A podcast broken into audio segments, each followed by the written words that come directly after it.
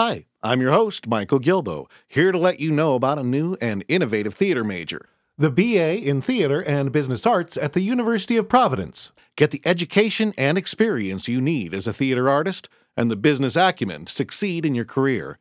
Visit BroadwayBullet.com and stay tuned to the end of the program for more info. Now, enjoy the show. Well, I wouldn't want it to be too perfect every night.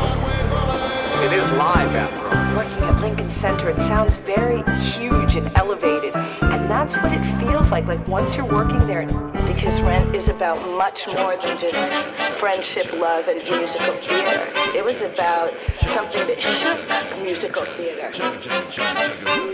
People are becoming more and more comfortable with, you know, issue of people being different. I mean, we do it all. I mean, you know, we don't we don't back away from anything.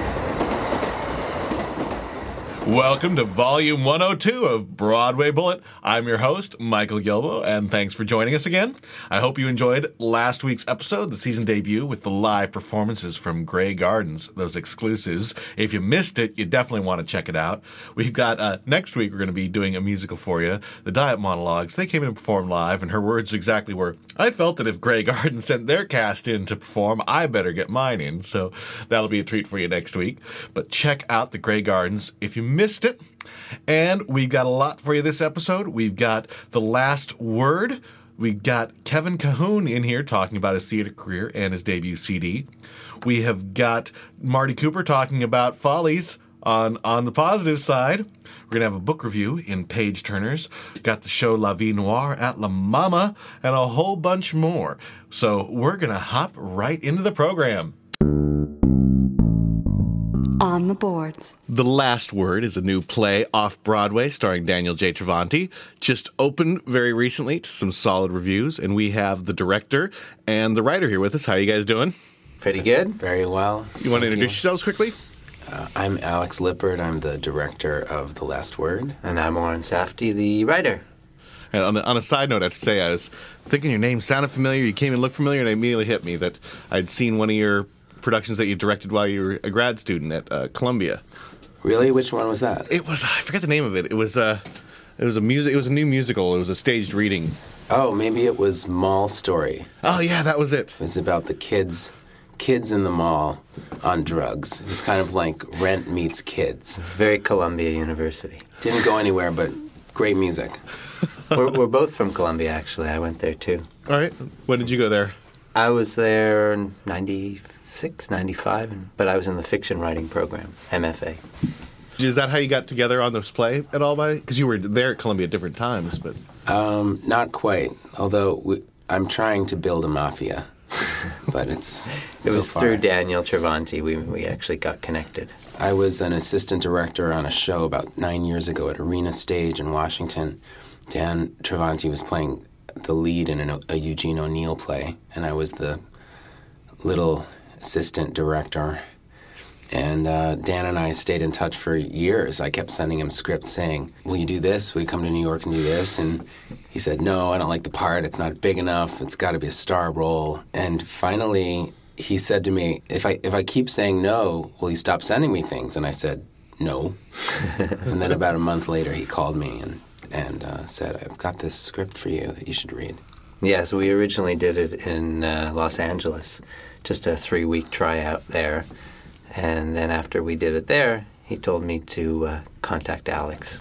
here. well, I guess before we go so much further, um, maybe you could set the stage a little bit for our listeners as to what the show's about. The show uh, takes place in real time. It's about 80 minutes long, no intermission. It's uh, it's a story of a of a job interview. There's a, a young kid from NYU who answers an ad. A playwright wants to uh, have an assistant because he's losing his eyesight and just needs someone to do dictation and that kind of thing. And he shows up and is immediately bombarded with this cranky, opinionated older gentleman's opinions on, on everything from what's a great play to why kids today do everything wrong. so um, the kid starts off needing a job and soon finds himself sucked into doing things for the guy uh, and guilt tripped into opening mail. he tries to leave, and the guy says, "Oh, come on, I'm blind. Can you help me out?" And as the kid gets more comfortable in his own skin in the room, there starts to be a real dialectic, a real argument about um, whether what a good play really is. Is a good play based in reality as it really is, or reality as it should be? And the kid sides sides more on the uh, on the side of reality, and the older gentleman sides more with fantasy. And uh, as well as the world in terms of general, if it's a better world from the past, as uh, Henry Grunwald would see it, or you know, is this the new world better? Uh, there's that as well. there's a there's a lot of humor that comes out of um, the generation gap and this conflict between essentially a teenage kid and an 84 year old guy. there's a real sort of dissonance, I think, between the way they look at the world.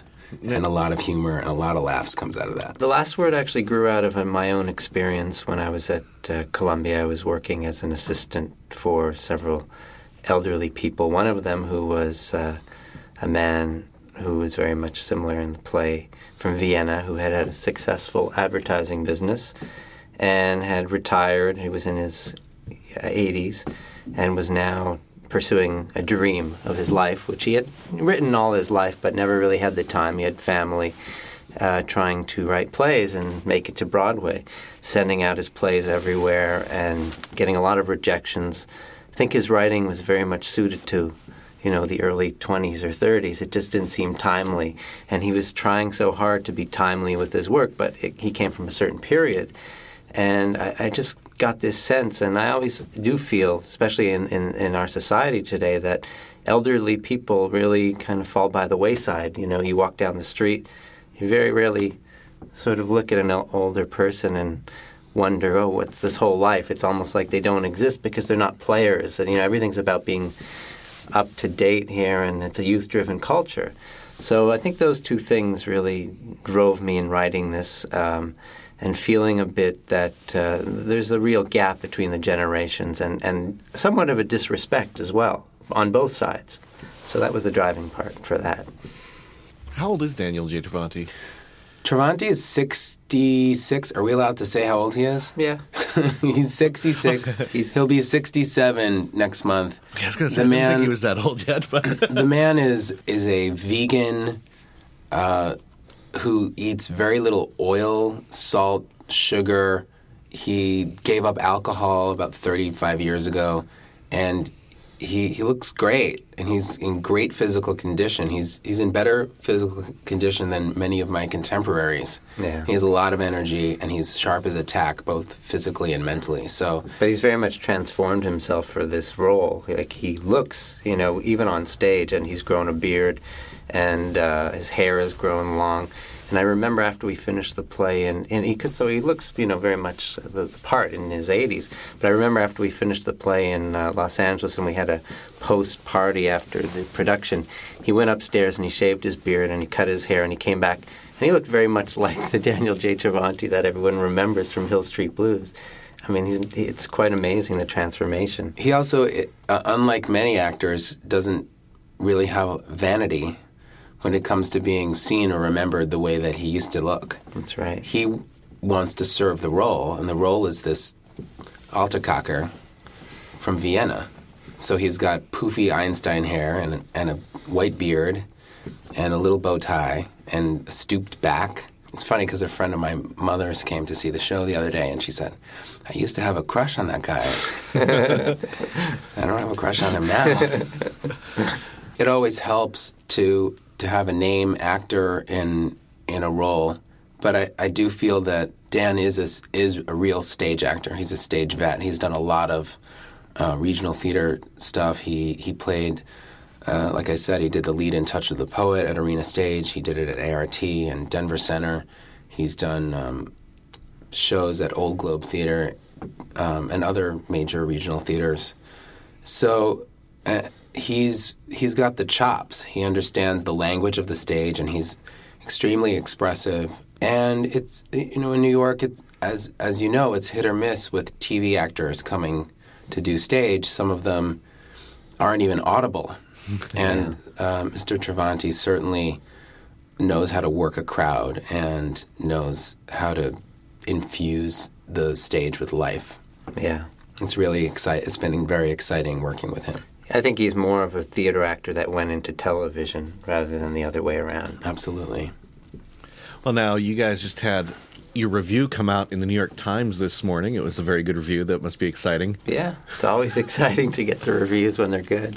Although, Oren, I heard you say before the interview that you felt you were spoiled. Something about this interview didn't. There was something about this review wasn't what you.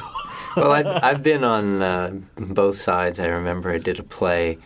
Uh, it was a musical comedy called Fiddler Subterrane at La Mama, which got such a thrashing. And then I, I, came back right after that. I actually wrote my play in 10 days after that thrashing to almost answer the critics and with private jokes, public places. And it was the opposite. So I think I've leveled off a bit. I don't expect too much. And But sometimes, you know, you see one word and you focus. I think it's just a tendency uh, that we do of focusing on a one word negative thing rather than the 90% that might be positive. You can't help it, you know. I generally tend to think that when reviews are good, that they are well written, and when reviews are bad, that that the reviewer is completely wrong. Generally, when a show is reviewed as being good, the cast is lauded as being terrific, and usually when a review is a bad review, the director is um, trounced for being weak. So I don't put too much stock in them. I take them completely to heart, and they make me sick for a couple of days, and then I forget about it. And if they're nice, then I send them around and, and try to let people know that, that hey, look, ma, no hands, I, I did this. But I'm I'm always surprised because I never set out to write comedies, and even like with the last play, Private Jokes, Public Places, it was really the press that labeled it as a comedy, and a lot of of, of our promotional leading up to the play, I think we all saw this as a as a thought provoking, serious play, which you like to have both, really, but. A lot of the reviews have come out about how it's very funny and hilarious, and we didn't see it as a comedy, but it seems to have gone that way and you can't that's not too bad you know you just sort of have to let it be what it is and maybe a different production would be different. Um, i think that's I, since i'm not writing set up jokes so much the comedy comes out of the awkwardness of the situation hopefully which alex brings out very well of course. I think that's what's sort of being trumped here in a lot of the reviews that people have been writing. What's all the information? How can people catch the show? It's playing till march 11th correct March 11th at Theater St. Clements on uh, West 46th between 9th and 10th. And uh, there's a website for our show, which is thelastwordtheplay.com. All right. Well, I thank the two of you for coming down, and congratulations on your great New York Times review this morning. And best of luck with the run of the show. Thanks very much. Thank you so much. Up close. I'm sitting here in the studio with uh, theater performer and musician, songwriter, singer Kevin Cahoon. How, How you doing? I'm good. Thanks for having me. Really interested in talking to you. It seems like you have a lot of the kind of parallel path of a career that I've kind of taken. Oh yeah, yeah, yeah. I think we probably have a lot more in common than we realize. Born in '71, class of '89. We've already figured that out. yeah, I've had a dual position doing producing and writing pop music as well as musical theater and acting and producing myself. And it seems So you have two personalities as well. You're from Montana. I'm from Texas. So Yeah. wide open spaces in our upbringing. Well, for our listeners on uh, Broadway Bullet who may not be familiar with your oeuvre of work, uh, some of the shows you've done have been Hedwig and the Angry Inch. That's right. Chitty Chitty Bang Bang, Mm-hmm. Rocky Horror Picture Show, and you just closed out The Wedding Singer. Wedding singer. That's right. New Year's Eve. We had a nice uh, year of employment with that show between the out of town and Broadway. So that was a good, a good fun run. How long ago did you come to New York to pursue theater? I went to NYU and studied acting. I didn't study musical theater. I went to Circle in the Square, and uh, uh, right after high school, I was 17 when I moved to New York, and uh, I uh, was out of school for about a year and a half, and Tommy was running on Broadway, and uh, I was obsessed with that show, and I saw it a hundred thousand times, and I went to the open call probably seven or eight times, kept getting cut over and over and over again. Finally, they said you don't have to come to the open call anymore. Trust us. When the role a role opens that you're right for, we'll call you, and that's exactly what they did. So that was my first Broadway show was Tommy, and I was 22 or 23 uh, finished the run with Tommy. I did it almost a year, and you know, from then, my it just sort of I've been very, very lucky and very blessed that I've been able to make my living as an actor and a musician in New York City, which was always my dream and my goal. So far, so good. I don't have a job now, so maybe it's all over. Now, I, saw your very creepy performance in Chitty Chitty Bang Bang. Oh, thank you. That was I had a blast doing that. I realized I just saw Mary Poppins, and you know she flies through the roof at the end, and that's exactly what what I did in Chitty Chitty Bang Bang as well. So I. Uh, I felt I had a little something in my heart for Ashley Brown because you know when you hit the mezzanine and then you hit the balcony, it's at that point where you just you just pray because you're like, well, if something happens, it's all over. So, you know, the crew is so great and you know so responsible, but. Uh, Flying through the roof at the end of the th- is something I, I hope I don't ever have to do again, but it's a great effect. So, but that show just sort of fell in my lap too because, you know, they had been actively pursuing a star for that role, and you know, I kept reading that Meatloaf was going to do it, and they were negotiating with Meatloaf, and then they kept going through just you name it. There was a cavalcade of celebrities that you know were approached and sort of negotiated for the part. They'd started rehearsals and they were two days into it, and I guess they realized that the, their wish list wasn't going to come true, so they uh, they gave me a ring and said, "Hey, can you come?" So you know, the one day you don't have a, a job, and the next day you do. Same thing sort of happened with Lion King. I was in the original cast of Lion King, and uh, they were doing the workshop. They said, "Oh, there's one role they haven't cast. Can you come on the lunch break?" So I went and auditioned for Julie Taymor, and you know that afternoon I had the job. So you wake up in the morning, you don't know what the day's gonna gonna give you. And you had quite a bit of uh, heavy makeup and prosthetics for. Chitty, Chitty Bang Bang, absolutely. Angelina Avallone was who is the most brilliant makeup designer. Uh, designed this crazy creation, which was sort of Nosferatu. Um, and it was an hour and a half prep. You know, Wow. every day, eight shows a week, and I would take it off in between shows just so I could go outside. That theater is underground, so you know there's no windows. So if I got to the theater, let's say at twelve thirty on a matinee day, and didn't leave till eleven, that would be you know all of those hours with prosthetics on. So you know, I thought, well, I'll just sit an hour. I read every newspaper in New York every day. I could tell you what was going on in the Post and the News and the Times, because when you're sitting in the makeup chair. You know, you gotta you gotta fill the time. And Angelina and I had tapped every possible resource of conversation that we had. You know, three hours a day together. I, I love her so much. She's a, a really, really talented person. And that was, you know, Raúl Esparza was in the cast with you there. Oh my God, the cast was incredible. Raul, who I did Rocky Horror with as well, and uh, Erin Dilly, who I'd done Babes in Arms with at Encores and at the Guthrie with, so I'd worked with her before. Of course, the incredible Jan Maxwell and Phil Bosco and you know, uh, Robbie Sella, Chip Zien, Marc Kudisch. It was an incredible, incredible group. Frank Raiter, wonderful, wonderful character actor. It was a great, great group. And I was a bad guy. And, uh, you know, how often do you get that chance to, to be booed the minute you show up on stage? Now, how was the run of the Wedding Singer? That was great. That was really, really fun. You know, I, I've never been in a show. Uh, you know, Rocky Horror and Hedwig were were um, were like this, but I've never been in a show where there were 100 to 200 screaming kids at the stage door every night after the show. You know, it seems to be a show that, you know, and most people that I hear this from also didn't see it, but it seems to be a show that was like widely loathed from people who didn't see it. You know, that's what I hear, you know, and I think. Uh, I don't really know. You know, I think that it was an old fashioned musical boy meets girl, boy loses girl, but it had a very, very um, common today's vocabulary. It was very Daily Show, very sort of Saturday Night Live, and its language and its feel and its rhythm and the motor of the show. And I feel like that that was something new. And I feel that people will look back on that show and say, "Oh, that was the first of the kind of show that had an old-fashioned story, but was told in a very, very contemporary sensibility."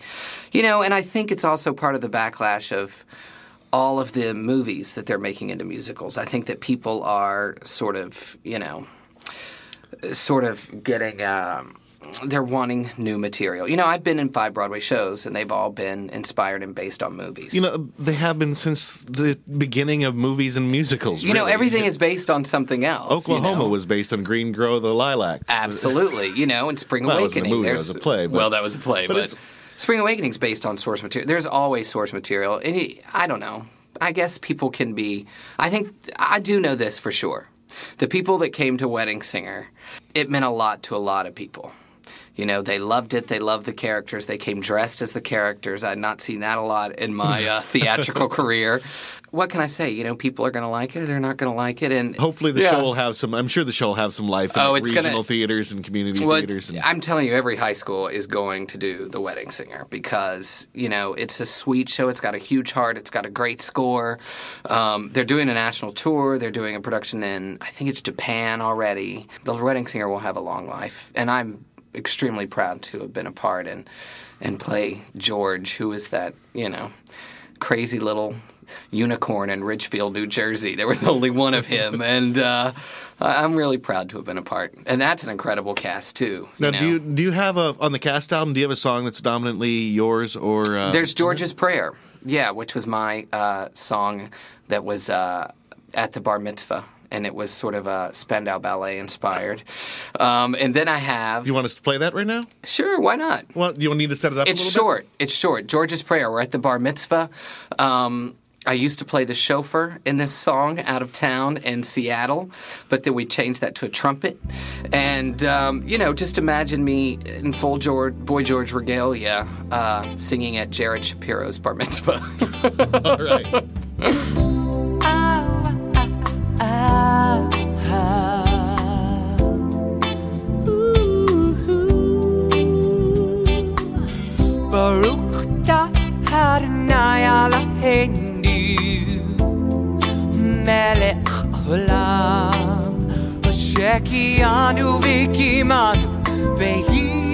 V'hiyanu Lazman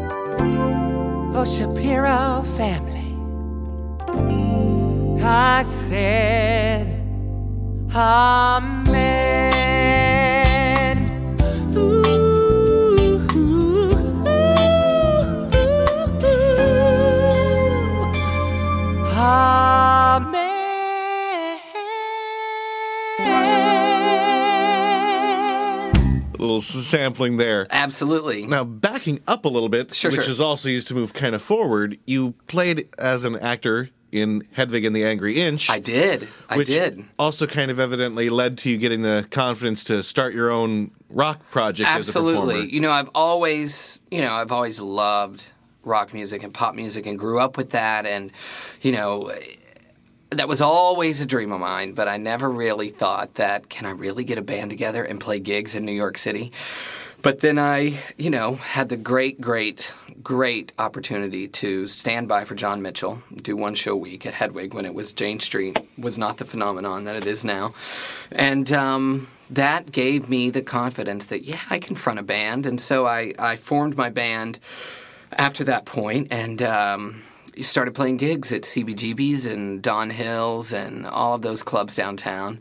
And it just sort of took off. And, um, you know, the album, this first album, Doll, is sort of a product of all of that time. You know, I guess it took about three or four years to make this record because I'd have an extra $2,000 and I'd be like, okay, so we can go record this song and have this song mixed, or we can do the album artwork. So it really was a labor of love and it took a bit of time to do. But you know, it came out and we won the Out Music Award uh, for debut recording and Billboard songwriting uh, mention, and the it's really it's really uh, I've gotten so much out of it personally and and professionally as well, and I've got to play at CBGB's a number of times, and how many people can say that now with it not being open anymore? But uh, all those little dreams come true that you just you just have to do it. That's the key. You just have to do it. Now the CD is very glam inspired, kind of David Absolutely. Mm-hmm. Bowie era stuff mixed with a lot of you know fun. You know, David Bowie almost mixed with like Poison in some ways. Right. I'd say not that extreme, but was is the performance that you do as flamboyant as the music? It is very theatrical, you know, and a lot of the reviews for the record said, you know, this is a performance art record. You know, it is a rock record and it's a pop record, but there is definitely a character. There's definitely a beginning and a middle and an end. There's definitely a journey. I wanted to create an album that really was an album of liberation for those people who always felt like you know, the outsider, which I think all of us can feel that way. But the people that really were the nerds and the dorks who sort of end up, you know, running the world, so to speak. I wanted to create an album for those people, an album of liberation, and um, our live shows are very much that way as well. I want it to be sort of like a happening, you know, from the '70s, things that were going on at La Mama and those sort of those sort of experiences. So we have a lot of sort of dancers and sort of just people being out in the house, if you will. We have DJ John John Battles, who's a big DJ downtown, who uh, comes with us and he sort of spins before the show. And there's always surprises. There's always a special guest that shows up that's unannounced. And uh, last time we were. Last show we did was at Joe's Pub in November. Justin Bond showed up and uh, of Kiki and Herb fame and did a little red Corvette. You know, but we've had, you know, Lea DeLaria stop by, Daphne Rubin Vega. There's always some sort of surprise guest. I'm always wearing something that I would never wear um, daytime on the street. it's always something uh, very creative and out there. And, uh, you know, and all of my all of my band and the people that I work with have a have their left foot in the theater as well. Uh, Angela Lockett, Montego Glover sing with me. Jan Tilly, I met doing Hedwig. Brian Brannigan plays at Avenue Q. Damien plays at Color Purple. David Nehls, keyboard player, uh, wrote the Great American Trailer Park musical, who's a co-writer with me on a lot of the tracks. So, you know, we we all have a theatrical sensibility. Now you mentioned earlier that you won the Out Awards for the thing, so I'm I did, taking yeah. it you're an upfront about your sexuality. Then Absolutely. Well, you know, absolutely. I yeah. I don't think there's a you know in theater it's kind of common for still to Absolutely. be out, but Yeah, in, yeah. in music still it seems like there's a lot of people wanting to stuff that part away. Yeah, yeah, I think so. And I don't know, you know, I think that the world is changing. And I think that shifting. You can already tell that it's shifting. The whole world is changing their sensibility, their uh, what they think is acceptable, and what they're re- what it is. It's com- being comfortable. And I think that people are becoming more and more comfortable with, you know, issue of people being different. And, uh, you know, rock and roll's always been dangerous. And I think when rock and roll is good, it is dangerous. And I think that it's a bit scary for people because I think that that you know entices people as well. And so I thought that that's was one of the great things about this record is that it was going to be honest and it was going to be upfront and you know sexuality has always been and the glam rock especially has always been very gray. and uh, I, I just couldn't live with myself any other way if I put out something, a piece of art that came from me that was dishonest in any way. Well, now I understand you also worked with uh, a very talented musician and producer that it was in here in the studio last season playing for Tasty Skank. Spurn, the one and only Spurn, who uh, I, I met Spurn through a great singer songwriter, friend of mine who lived in New York, now in Nashville, uh, Vanessa Handrick. And we met originally there, but then by chance we ended up doing Hedwig together as well, Spurn and I. And Spurn and I got together and wrote this song uh, called Fashionista. We wrote this song, he's so talented. He's with Tasty Skank. Uh, they were in here together, right? Spurn, Yeah, Tasty yeah. Skank, yeah. Kate Reinders and Sarah Litzinger. And Fashionista is a song about, you know, the one that's in the post, the one that's in the press, who really has does not have any talent at all, but yet people are obsessed with her. And, you know, you seem to be glued to this person for some unknown reason. So that's the song Fashionista. And um, we just actually, we have a video for Fashionista. Yeah, so the song's been in heavy rotation on my iPod since we played it. On, I love it. On Thank Next you. Big Hit last year. We're going to play it again here in a minute. Yeah. In the video, it's going to debut on Logo, uh, and um, uh, all of the online sort of outlets for that Rolling Stone, iFilm, you name it. But the video, especially for people who know theater, is going to be a kick for them to watch because Deidre Goodwin, who is one of the stars of Chorus Line, many other Broadway musicals, is the fashionista. Uh, Tasty Skank makes a cameo. Michael Musto from The Voice makes a cameo. Constantine uh, from American Idol makes a cameo, and there's all kinds of great theater actors playing characters in that video. Uh, E.J. Carroll, uh, who's a great character actor. Um, a lot of people from Wedding Singer, Elaine Marcos, Eric Summers, Adina Alexander, who's been in tons of Broadway shows, who's so talented. If you see this video, you're going to have a, blast picking out. Oh my gosh, there's so and so, there's so and so, there's so and so. We shot it uh, on the street. Uh, we rented an ice cream truck, and we shot the first half on the street during the during the day, and then we shot the second half at Ars Nova, and we had an open bar, and we just sort of created uh, this party, and you know, the rest is history. well, let's check out Fashionista. Then. Yeah. Last night I fell in love. I don't know her name. Everybody knew her. Now it's my claim to fame. She French kissed the doorman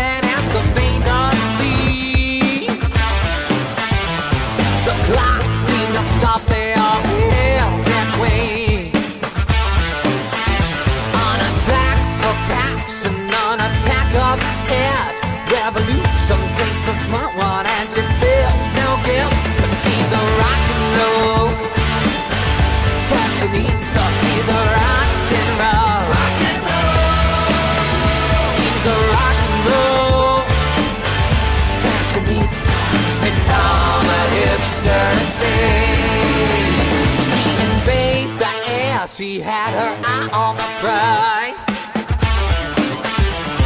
A giant among mortals, I was hypnotized.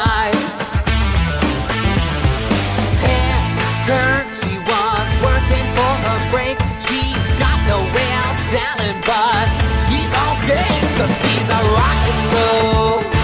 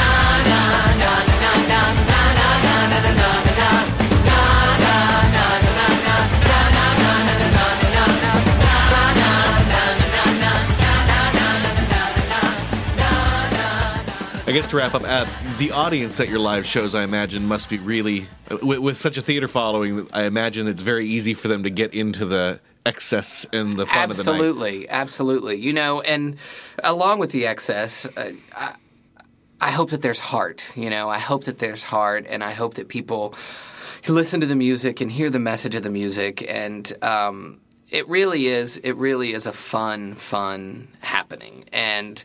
Our audiences range. You know, there's teenagers that are in high school.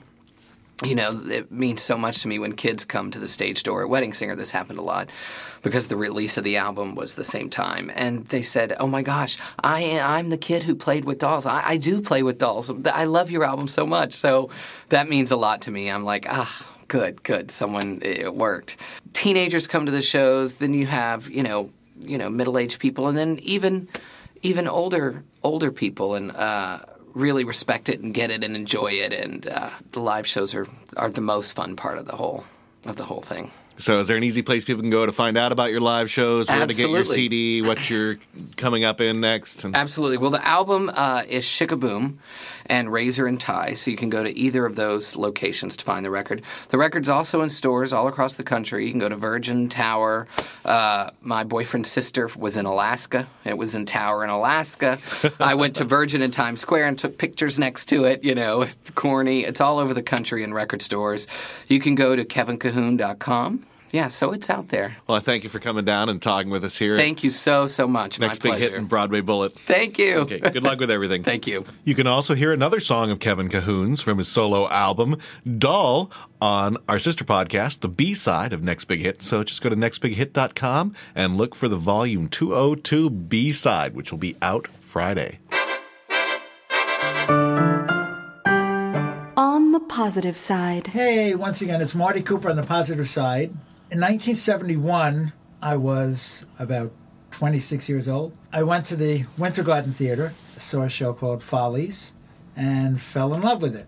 And it became my first obsession. I uh, went about 12 times. I loved it. I loved the plot.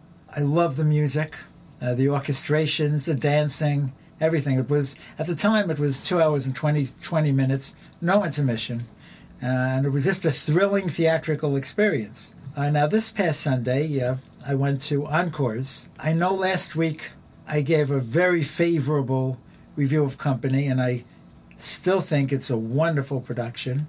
But in hearing the opening notes of Jonathan Tunick's orchestrations, I'm of the belief that uh, Jonathan Tunick, his orchestrations are part of the Sondheim experience. Here I'm watching a 30 piece orchestra, which I don't think you'll ever see in a Broadway theater again, and knowing every single note that the orchestra was playing, every little nuance, every little bit of string orchestration, uh, woodwind orchestration. You just know it, and it's all in the right place. And I found it quite amazing. I found it like uh, watching a, a symphony being performed, where most symphonies are done exactly the same way every time they're performed. And this was the same thing. I'm of the belief, after watching Company a couple of weeks ago and, and Follies, I think I'm just getting it that I think Mr. Sondheim knows more about the human condition than anyone I can think of. About marriage, about love, about living with people, about dealing with hardship, about knowing exactly where your place is. I mean, when you have a line like, uh, someone to sit in my chair or put me through hell, you know what he's talking about. And I also feel that, that I think sometime in his life, he wanted that hookup. Mr. Sondheim himself is kind of longing for that hookup. Uh, and he shows it especially in a show like Company or Follies. Uh, and in fact, the end of Follies, I had a disagreement with my wife because she always thought that he doesn't approve of marriage. But the end of Follies, I believe, is, is, is very affirming. It has a very positive statement about marriage, uh, where he shows that when people are falling apart, the first place they go to is their spouse. You know, even though there was disagreement throughout. I think basically when you watch this show, you're watching two couples airing out their dirty laundry. Uh, and that's exactly what it is. And but it's done in such good fashion, you don't look at it this way. You look at it as kind of a life lesson. As you might have guessed, I loved everything about it. It's one of the great theatrical experiences I've ever had. I was sitting in a theater uh, that was just full of about, I think C- City Center gets about 2,700 people, and it was packed. And Everyone was just soaking this up. To me, it was a show for the ages. Once again, this is Marty Cooper, and until next week, stay on the positive side.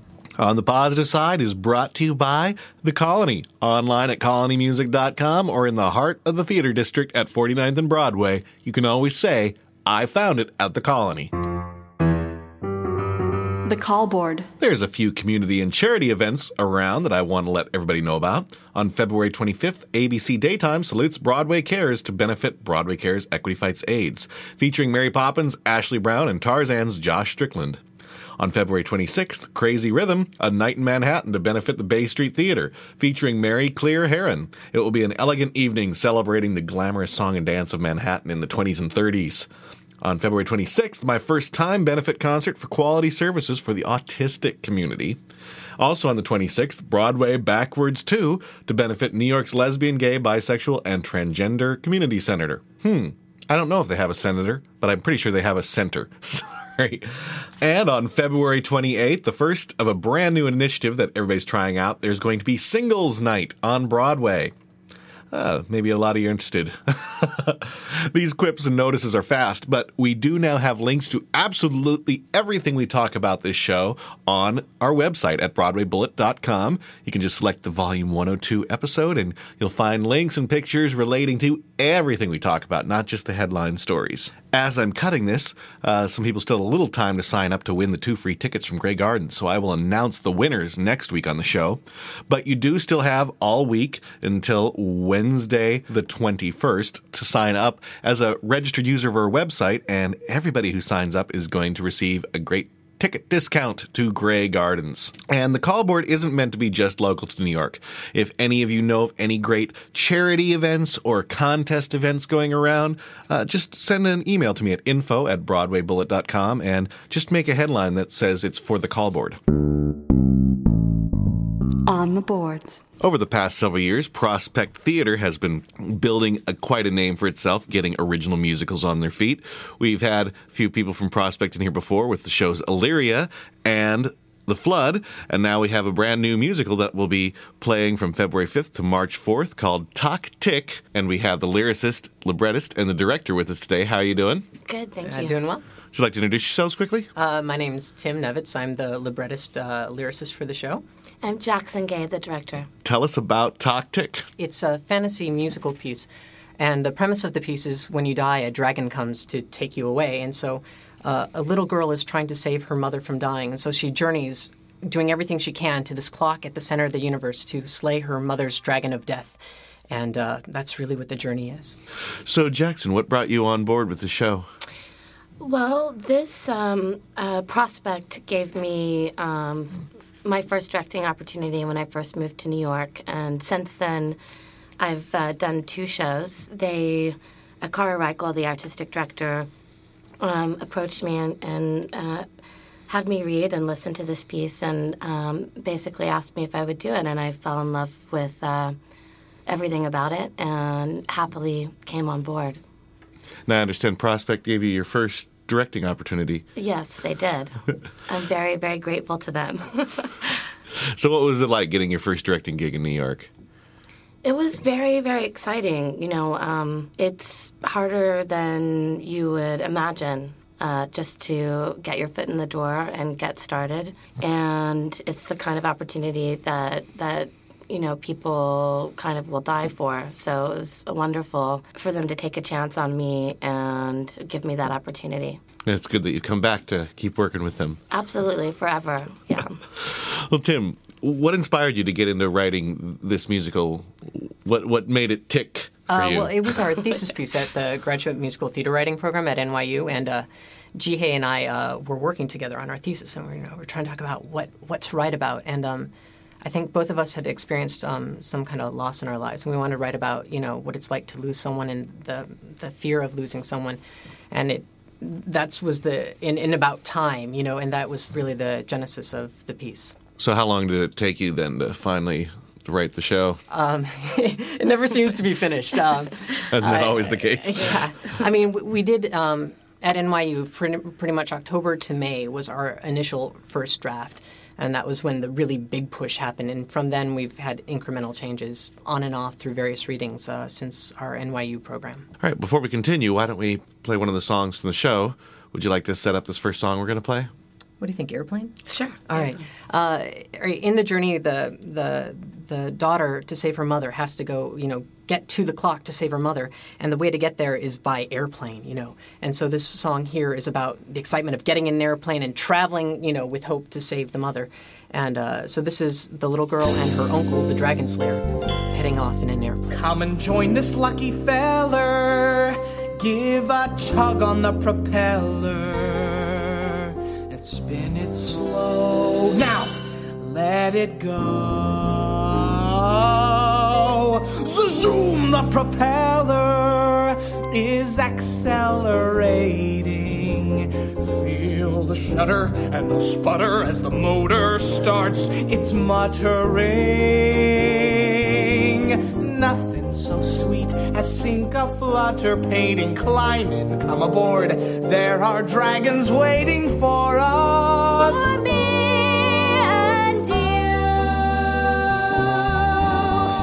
What if they fight?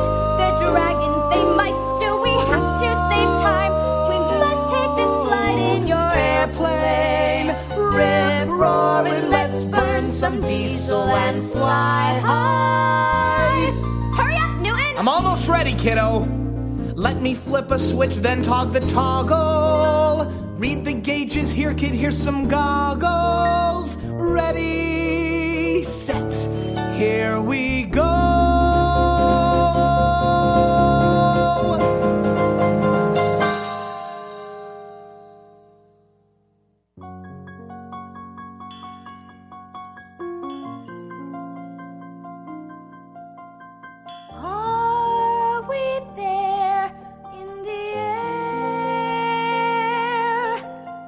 Think so. I look down at the ground, but the ground's not there. Huh?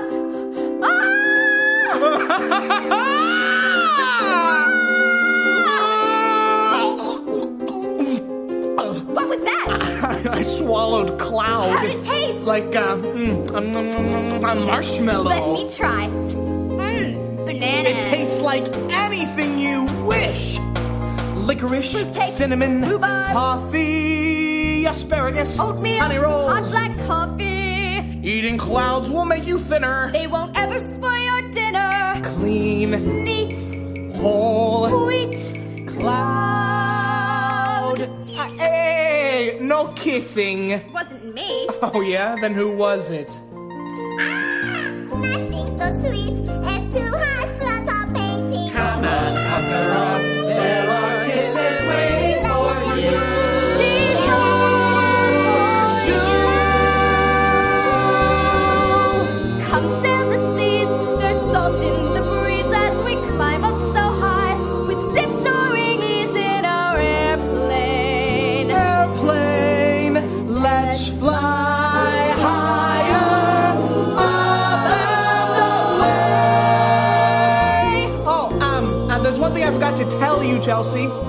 dragons, they're in outer space. Outer space? How do we get there? Just you watch. Ah! Chugga chugga chug chug chugga chugga chug chugga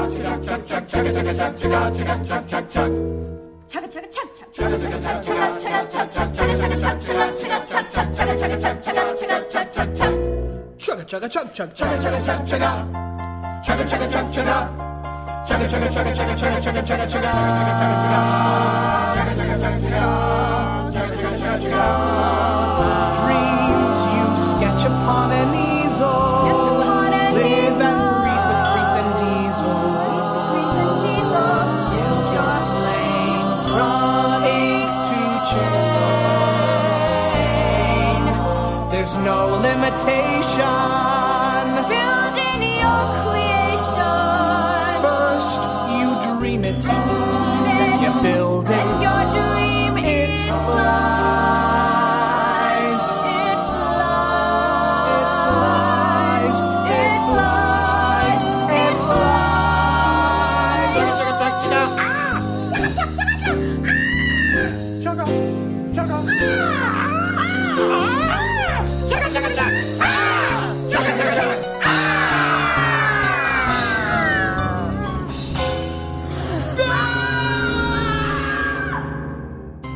one of the fantastic things, of course, with Prospect is that with musicals that are in development, they don't just put them through constant development hell, readings after readings after readings, they actually get it on its feet in a production. So I'm, I'm kind of curious as, you know, the we're recording this interview while you're still in hell and Tech Week. um, but paint a picture kind of like of what the, the staging and the and the scenery and the setting is like for, for our listeners. The set and the way it all works together is really kind of magical. It becomes this this world of um, it, it's some, it's I don't want to say it's a child world, but it, it it comes from like the twelve year old. and It's these pieces that are bright colors that move apart and come together, and um, it's kind of exciting to see it go up. Yeah, so I guess, you know, for instance, when she um, goes into the clock, the we have a, a set piece um, designed by Ola Maslik, and it's it's a large clock, and the way that we sort of um, make that happen when she goes in is the clock splits in half, and actors pull it apart. Um, much of the set is actor driven, and as Tim said, it's very it's very colorful and um, a little two dimensional, I would say. Very theatrical. It's a theatrical way of, of kind of making things happen. What what have been the biggest challenges in Tech Week right now for you guys? There's so many pieces. You know, I'm not. I mean, we're talking physical pieces, transitions. You know, the band, the orchestra. Um, we have a wonderful uh, group of musicians. They're not able to come into the process until you know very at the very end.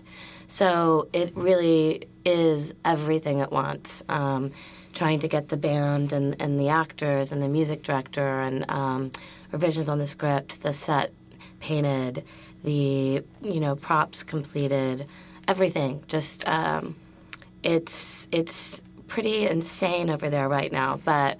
Uh, there is a light at the end of the tunnel, and I, I think in the end, it's all gonna uh, come together. Your leading actress Jennifer Blood was on a show earlier with the flood. Yes. So and now she's in Tock Tick. So how, how's it like working with her? Not only is she, you know, really an amazing singer, but she's a very, very good actress. Very, um, very funny. Very emotionally accessible. Um, she has a great energy and attitude. She's willing to try anything. She's kind of a dream, and basically. She, yeah, and she really brings the piece to life. You know, I, I, you know, when the when the show has its you know bright moments, a lot of it's just coming from her as an actor. So. Well, so where can everybody go see the show and all that great information? The West End Theater uh, on uh, 86th Street between Broadway and West End. Please come. so it sounds very interesting. I thank you guys for coming down, especially while you're crazy in your Tech Week crunch. Thank you so much. Thank you. So, as we leave here, though, we're going to play one more song. Okay. So, would you like to set this up quickly? Sure. Uh, as Chelsea is, you know, our, our 12-year-old daughter is uh, traveling to get to this clock at the center of the universe, she finds herself lost and hopeless, you know, and she's kind of floating in space. And, you know, she sings a song that her mother sang to her, and then she's kind of comforted by the stars of the universe around her. All right. Well, thanks so much. I see suns, moons, Stars up in the sky, there's a billion and five. I can count them. They go tick tock, ring around the clock like a yo yo as it unwinds. But the stars, dizzy, spin round and round till they're unwound.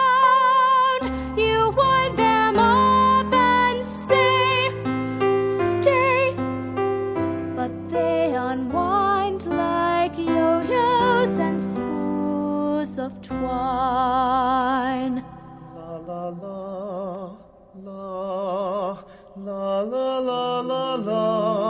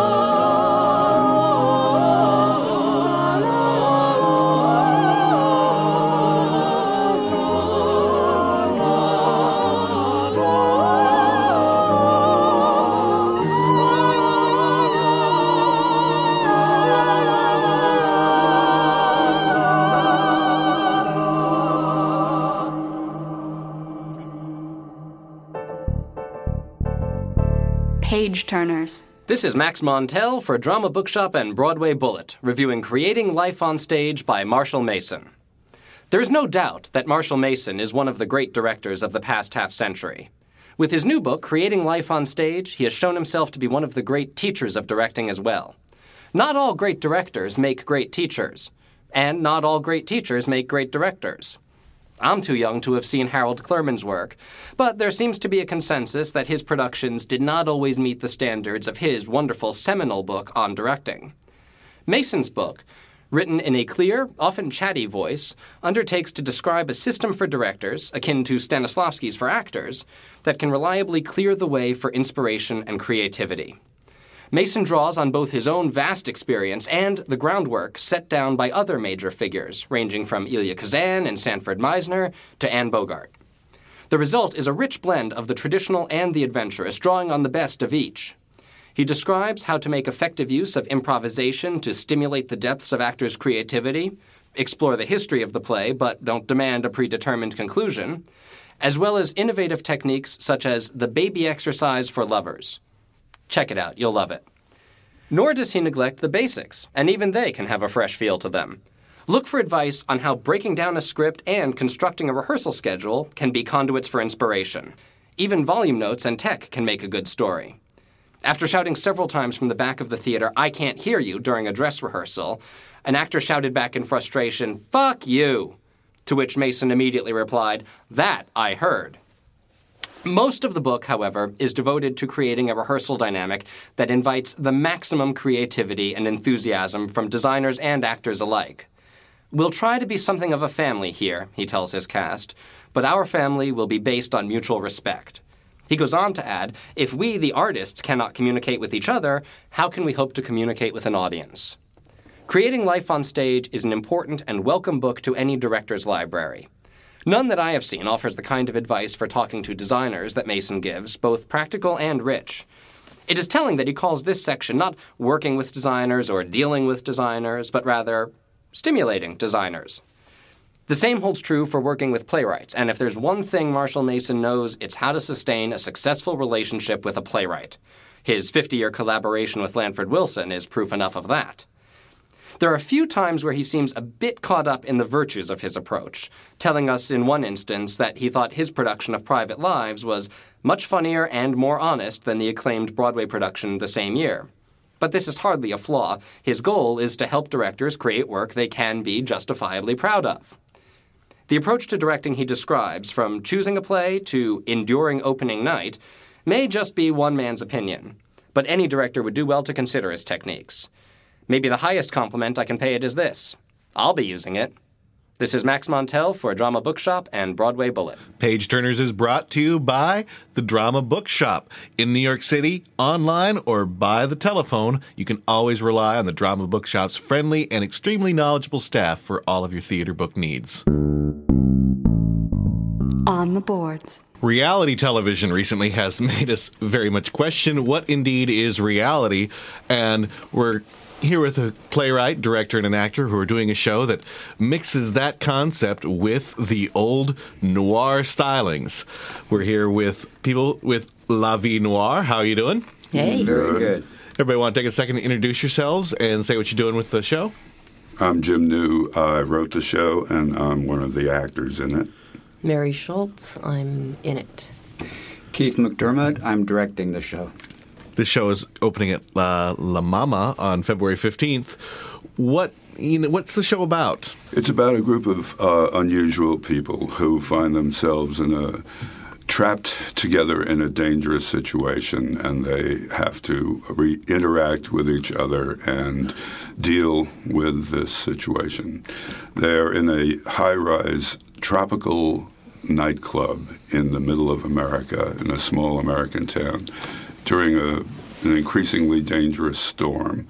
And uh, because of a lightning strike, they are trapped up there, and they must uh, figure out how to get out of this situation. And they're not necessarily people who know how to interact very well to begin with. Mysterious strangers battle natural disasters at the top of a uh, the tallest building in a small city, in a bar. Now, Keith, I understand you've been working with uh, Jim as a director for eight shows. Uh, yes, we've done about. I, I think that's probably conservative. I've uh, been directing Jim's shows for about ten years, um, everywhere from La Mama to Ljubljana. Slovenia. Does that help create a good shorthand dialogue for you guys getting what you want accomplished on stage? Well, it does, and we um, uh, Jim writes for uh, the actors that are we use repeatedly. Mary is one of them who's done lots of Jim shows. Uh, Black Eyed Susan is another. We have another regular in our company, Augusto Machado. A lot of um, great downtown actors, and we're a company that repeats itself in a lot of Jim's plays.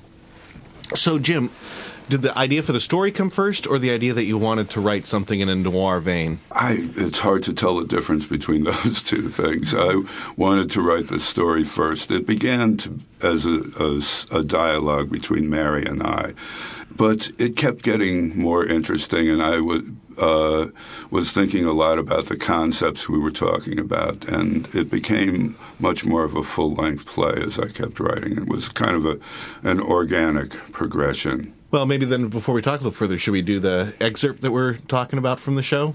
Why not? You want to set this up? This is uh, the be- very beginning of the play, in which uh, the, when the lights come up, we see Mary Shultz at the bar and the bartender, Myrna. And there's an elevator that brings you to this bar, and the bar, uh, the lights come up, the elevator door is open. I walk in, I get a drink from the bartender, and I slowly approach Cora. How long are you going to act like you don't know me? It's no act. Okay, okay. I guess if you're going to do it, you got to do it. I don't know you. I understand. I don't think so. Okay, we're strangers. I don't like the way you think you know what's going on. I'll play it any way you say. Let's play it like we never met. Never before or never now. Never ever. After all this, There is no all this. there is for me. You think I'm the wrong person, or you say this to everyone. Either way, no thanks. Even if I promise to not act like I know what's going on. You do think you know what's going on. Sorry. Sorry and wrong. Okay. I have no idea what's going on. How could I believe you? Can't we keep going and see if it gets easier? You want to talk to me for practice. That's it. Like I'm learning English. Whatever happens owes a lot to you being the only other customer here. Yeah, not much of a crowd for a Tuesday. Small talk. I'm just noticing what you said. You being believable, huh? You planning to narrate the whole conversation? You bring out the voiceover in me. The way you tell it, there's a lot I don't hear. There's a lot that's not there. Truckloads. Indifference is a hard emotion to project. You could give lessons. You might have to be born with it. Does this feel like it's actually happening to you? Hmm. What's another possibility? For me, we have a cinematic quality. Huh. Are we in it or at it? The eternal question. I wonder how they asked it before. So we were talking before we actually started the interview how uh, you took a lot of the themes from reality television and and our perception of what's reality and not, and kind of blended them into what's going on with the characters in the show. Mm-hmm. Yeah, I, I just feel like uh, I'm interested in the contemporary times, and one of the things I've uh, often based my plays on is how we're we've evolved generations of people who spend a lot of time looking at entertainment from when movies became so big and then television we spend more and more times than any previous civilization did watching instead of participating. And it seems to me it might be a problem that we can't tell the difference. Are we in it or at it? When we, there's so much on television, it's really hard to tell the difference between something that's actually happening and, say, a war movie. Mary and uh, Keith, when you're dealing with a noir thing, there's lots of stylistic, you know, precedents, obviously, for the thing.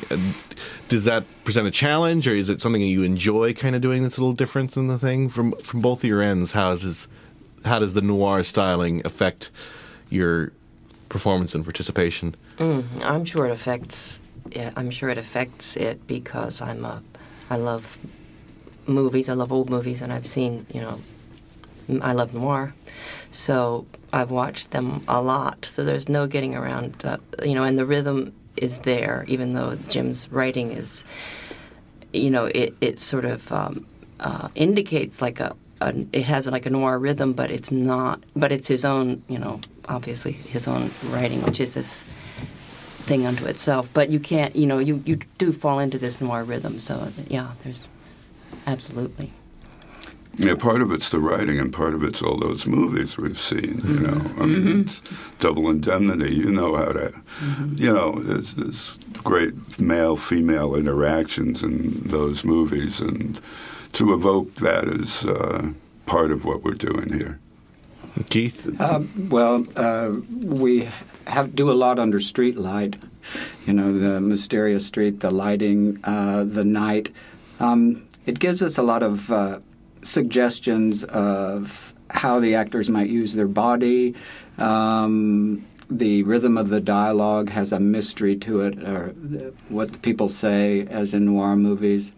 Um, and our lighting designer, who is also Jim's wife, understands the sort of noir details of lighting too. So we use that. So the three of you, what are some of your favorite noir movies as you bring that up? No, Double Indemnity. Mhm. Oh, God. My favorite movie. yeah, I would have to say that's one of mine. And um, oh, there's so many. I don't. Postman always rings twice. That's great. The Big Sleep. Yeah, sure. Keep That's on. hardly a bad line in Double Indemnity. I mean, you, even the throwaway stuff is eloquent. Uh, Well, there I go again. Yeah. So you've, you've done a few works at La Mama as well. Oh, yeah, this will be about the 15th, I think, or somewhere between 12 and 15. I lose count. So what do you think is the great thing about working with La Mama as a playwright, director? You know, I think- Oh, it, it's a great feeling of uh, belonging there. I mean, you, you do become part of a family, and they don't call it La Mama for nothing. She does think of you as one of her children. I'm talking about Ellen Stewart, the great Ellen Stewart. And uh, La Mama this last year f- celebrated its 46th year. There's plenty of Broadway theaters that aren't going that long. I think it's the oldest off off Broadway theater uh, in New York. Is it? I think so. And just uh, technically, it's so good to work there because they have they own a whole building downtown that's just rehearsal spaces. So we have a rehearsal spaces for weeks before we start. Um, they're very good about giving us space for the initial readings of the play. Um, and it's uh, it becomes a known quantity. We know the electricians, we know the stage managers, we know the carpenters, everything. It is familial. hmm All right. So when can they catch the show? starting February 15th uh, at La Mama for three weeks. The, our weeks uh, go from Thursday through Sunday afternoon. There's a performance Thursday, Friday, Saturday at 8, Sunday at 2.30, and uh, three weekends of that. All right. Well, I thank you guys so much for coming down as you get ready to mount your show, and best of luck with everything. Thank you. Top of the trades. Here are a couple of the top theater news stories this week brought to you by BroadwayWorld.com, your most comprehensive source for theater news online. The Roundabout Theater Company will most likely be bringing the hit Menier Chocolate Factory production of Sunday in the Park with George to Broadway next season, according to Variety. Can't go a season without Sondheim. The article states that The Roundabout, a frequent presenter of Stephen Sondheim's work, no kidding, is laying plans for the transfer, which would be mounted at Studio 54, the current home of the Apple Tree. Rehearsals would begin in December 2007, and the Boyett Ostar will likely produce. No casting has been announced. Next up, according to Fox News, Dreamgirls star Jennifer Hudson, Beyonce Knowles, and Anika Noni Rose will perform Listen, Love You I Do, and Patience on the Academy Awards telecast on February 25th. Set your TiVos, or I guess just YouTube it after the fact. Well, the La Jolla Playhouse announced their 2007 2008 season. Uh, Des McAnuff Run Workshop has an exciting season on board. We can't list every single show because, well, The press release was practically a novel, but we do have a link to it from BroadwayBullet.com in the show notes for Volume 102. But the biggest shock was that previously announced was The Nightingale, but due to scheduling conflicts, the Steven Sater Duncan Sheik workshop musical has been canceled and will not be a part of La Jolla Playhouse's 2007 season. Artistic director Des McAnuff explained that he was incredibly excited to work with Steven Sater and Duncan Sheik, but with the planning of the season came a very busy time for the Powerhouse creative team. With the success of Spring Awakening, their schedules became incredibly hectic and they weren't able to make their respective schedules mesh. Des McAnuff continued to say that he remains very interested in their work and is possible that they will be in talks to do this project in the future, but for now, they just couldn't get the timing right. We wish them the best of luck. That last was actually a quote from Des McAnuff, but we here at Broadway Bullet do indeed wish them the best of luck. And for the last thing, I, w- I want to figure out where we can petition in to actually let the best cast album recording at the Grammys be televised. But uh, if you didn't go around and find out what won Best Cast Album, the answer is The Jersey Boys. I know a lot of people always wonder why it seems things that are year old get the Grammys, and I will just make a quick announcement that, you know, the, the nominations close on like October 1st of each year. So by the time the Grammys come around in February, the latest thing that could be out would have been October 1st the year before, and it can actually even go like almost a year and a half back, basically. So that's the reason if you're wondering. And, uh, yeah, it could have used a little more exciting fare. I mean, I, th- I think Jersey Boys is great, but it would have been nice to see a new composer win. But there you go. Jersey Boys win the Grammy for Best Cast Album. We'll be back again next week with the top news stories of the week in Top of the Trades. Curtain call. Before we wrap up this program, I wanted to give some kudos to our three outstanding young interns who are now helping out with things. Uh, Laura Costa, Victoria Myers, and Hallie Parsonet have all come on board and they're making my life easier, and I hope they're making things a little bit more enjoyable for you. A lot of the stuff's in the background, so you may not realize it, but they're getting me some a little bit more research information. Right now, you really may want to stop by BroadwayBullet.com and check out the show notes, because unlike before, the show notes are just chock full of useful information.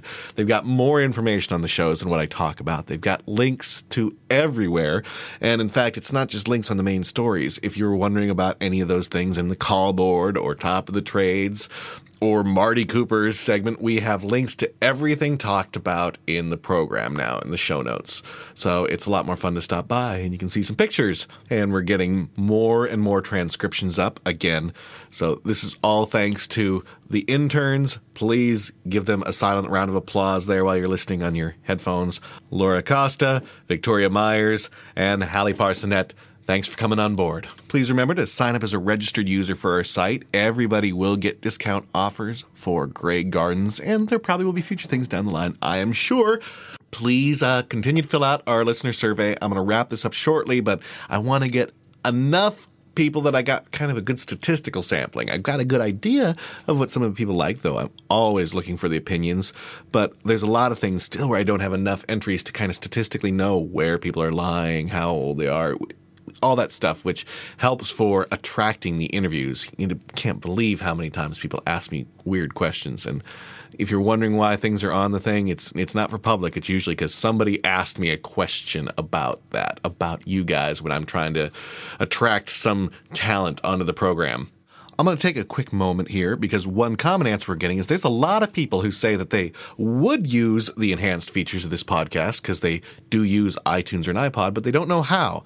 So, very quickly, on your iPod, it's simple. Look at the screen. You'll actually see little lines along the marker line, and this indicates the chapters. And you can just simply fast forward and back up through the segments like you would any album or CD. But on your screen for iTunes, it's a little bit trickier, but there's even a lot more you can do.